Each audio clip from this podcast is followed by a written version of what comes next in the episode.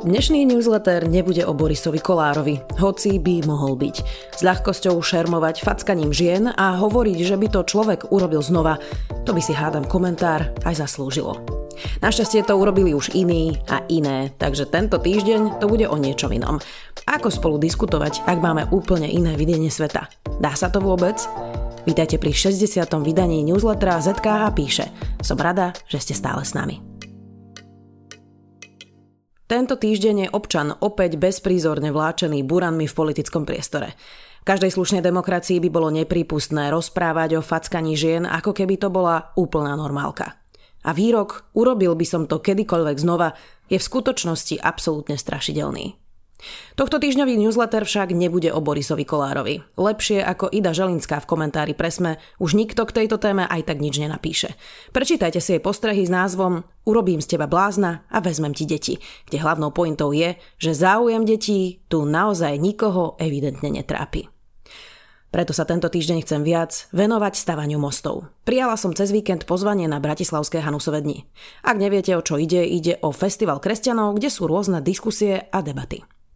Tento rok bola téma konverzie, teda prečo niekto odchádza z cirkvy a niekto naopak prichádza aj v dospelosti. Formát vyzeral tak, že sme sa asi hodinu a tri rozprávali so Samuelom Trizuliakom, intelektuálom, mladým mužom, ktorý študoval politické vedy a históriu na prestížnych univerzitách v Cambridge, Oxforde a Heidelbergu.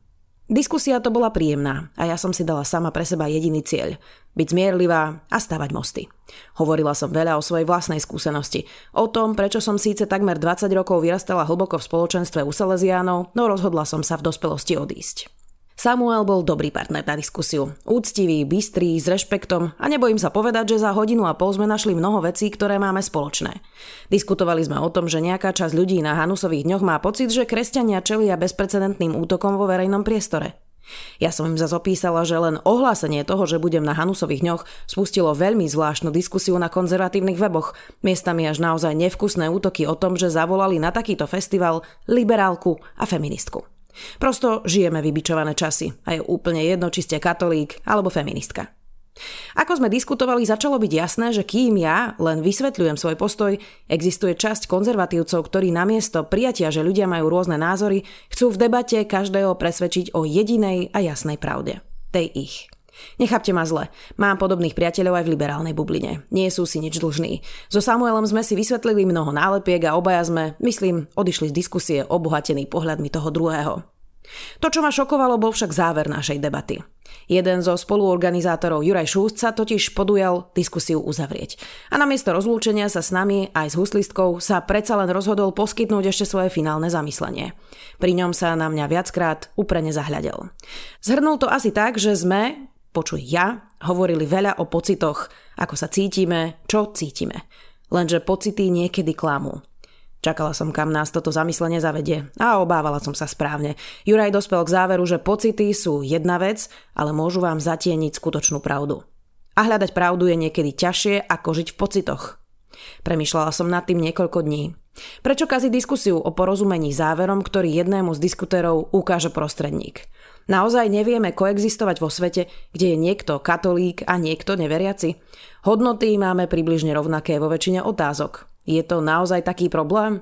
A ako by sa asi pozerali hostitelia na to, keby som v diskusii mala hlavnú misiu presvedčiť všetkých, aby vystúpili z cirkvy? Prečo máme tendenciu chcieť, aby ľudia žili tak, ako sme sa rozhodli my? Každý má predsa inú sadu skúseností, traum aj názorov. Ak sa nenaučíme rešpektovať niekoho vieru, ale aj niekoho nevieru, skôr či neskôr dospejeme do bodu, že vydláždime cestu extrému. A čím menej sa spolu budeme rozprávať, tým horšie veci si o sebe navzájom budeme myslieť. Nič iné, ako tu spolu žiť, nám nezostáva. Juraj Šúz asi na diskusiu neprišiel nájsť mosty. Možno sa zľakol, že by naša diskusia mohla medzi divákmi niekoho presvedčiť na podobnú cestu, ako som si prešla ja. Netreba mať slabú dôveru. Ľudia majú vlastný rozum a vlastnú hlavu. A rozoznajú aj nepekný záver peknej diskusie. Podcast týždňa. Alex Šoroš.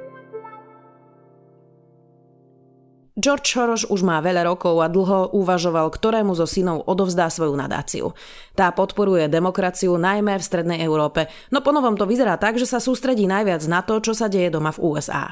Nadáciu totiž prebral syn Alex Soros a podcast What Next opisuje zaujímavý príbeh, ako a prečo odovzdal George Soros nadáciu práve synovi Alexovi.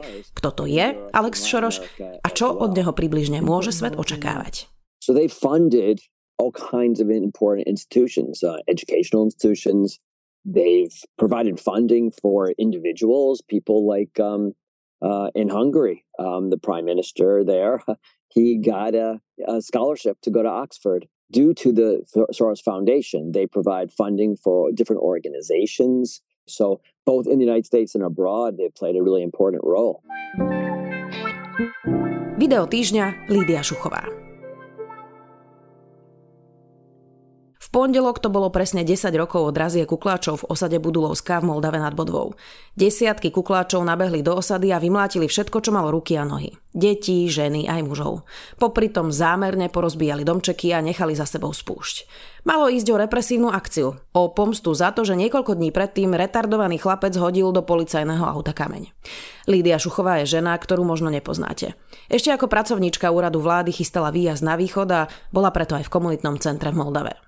Tam sa spriatelila s miestnymi, objavila tam divadlo z chatrče a zostala s nimi v kontakte až dodnes. Vnímam to tak, že ja som od nich dostala toľko, čo ma nabíja, že pobyt e, v osade vždy ma zahrne takou ľudskosťou a bezprostrednosťou, ktorú nevnímam pri mojom štandardnom živote v tejto strednej striedy, že sme tak viac uzavretí a uponáhlaní Takže vnímam to, že ten náš vzťah nie je o tom, že jedna strana dáva, druhá berie, ale že si ako keby odozdávame každý to, čo máme. No tak to je môj príbeh. Pani Šuchová počas razie v osade nebola, no priatelia z Budulovskej jej hneď volali. A 10 rokov stála pri Rómoch, proti ktorým sa postavil Robert Kaliňák aj Robert Fico.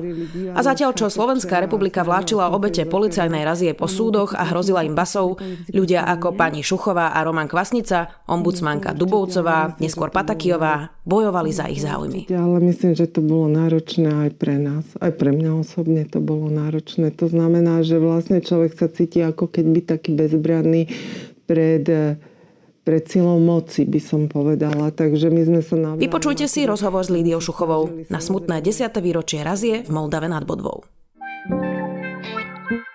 Hudobná bodka Ida Kellerová.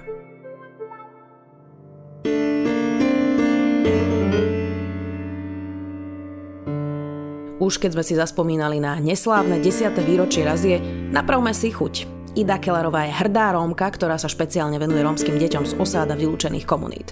Vystupuje so zborom Čavorenge a ak ste ich vystúpenie nikdy nevideli, môžete ľutovať. Je to unikátny zážitok. Dnes je hudobnou bodkou Mamo na Birinav. Preklade to znamená Mami zomieram. Vypočujte si krásnu smutnú melancholickú pieseň v podaní Idy Kellerovej.